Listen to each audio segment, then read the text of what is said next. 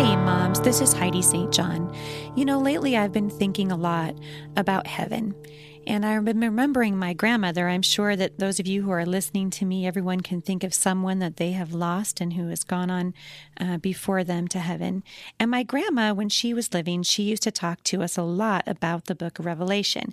Now, I know that there are lots of different opinions and different perspectives uh, as to eschatology and when the Lord will return and all those things, but I don't want to talk about any of those things today. I just want to read a passage from Revelation that has ministered to me over the years because as Christians, we have a hope, don't we?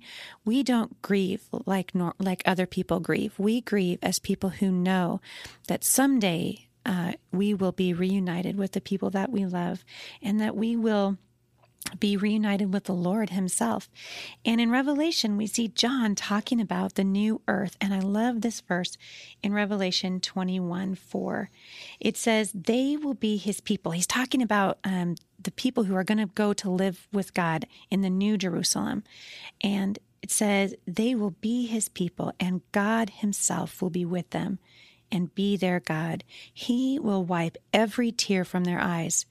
There will be no more death or mourning, or crying, or pain, for the old order of things has passed away. A few weeks ago, we walked through a difficult situation as we found out that a young baby had died before it was born. And I wrote that morning, the morning after uh, we had gotten the news, I was thinking about that mom and all the mothers who I have known over the years who have gone through a similar thing. And it began to rain outside. And I mean, the rain came down, it was pouring.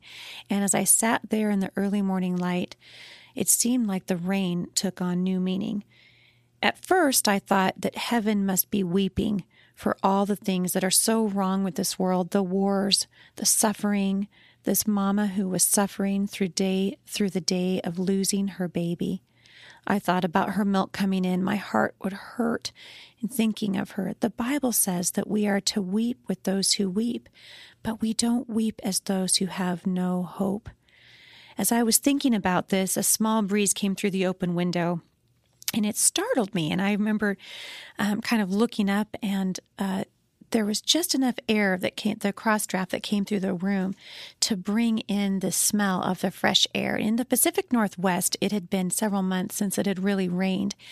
And as this as the smell of the fresh air came in, the stale air, the humid air that had been sitting, uh, what it felt like for weeks uh, in the atmosphere, began to go away. And I thought, you know what? God is in the business of making things new. He is in the business of restoring things. The Bible says, uh, if you continue on in Revelation 21, it says in verse 5 He who was seated at the throne said, I am making all things new. You see, His mercies are new every morning. He delights in making things new. So take a deep breath, busy mom.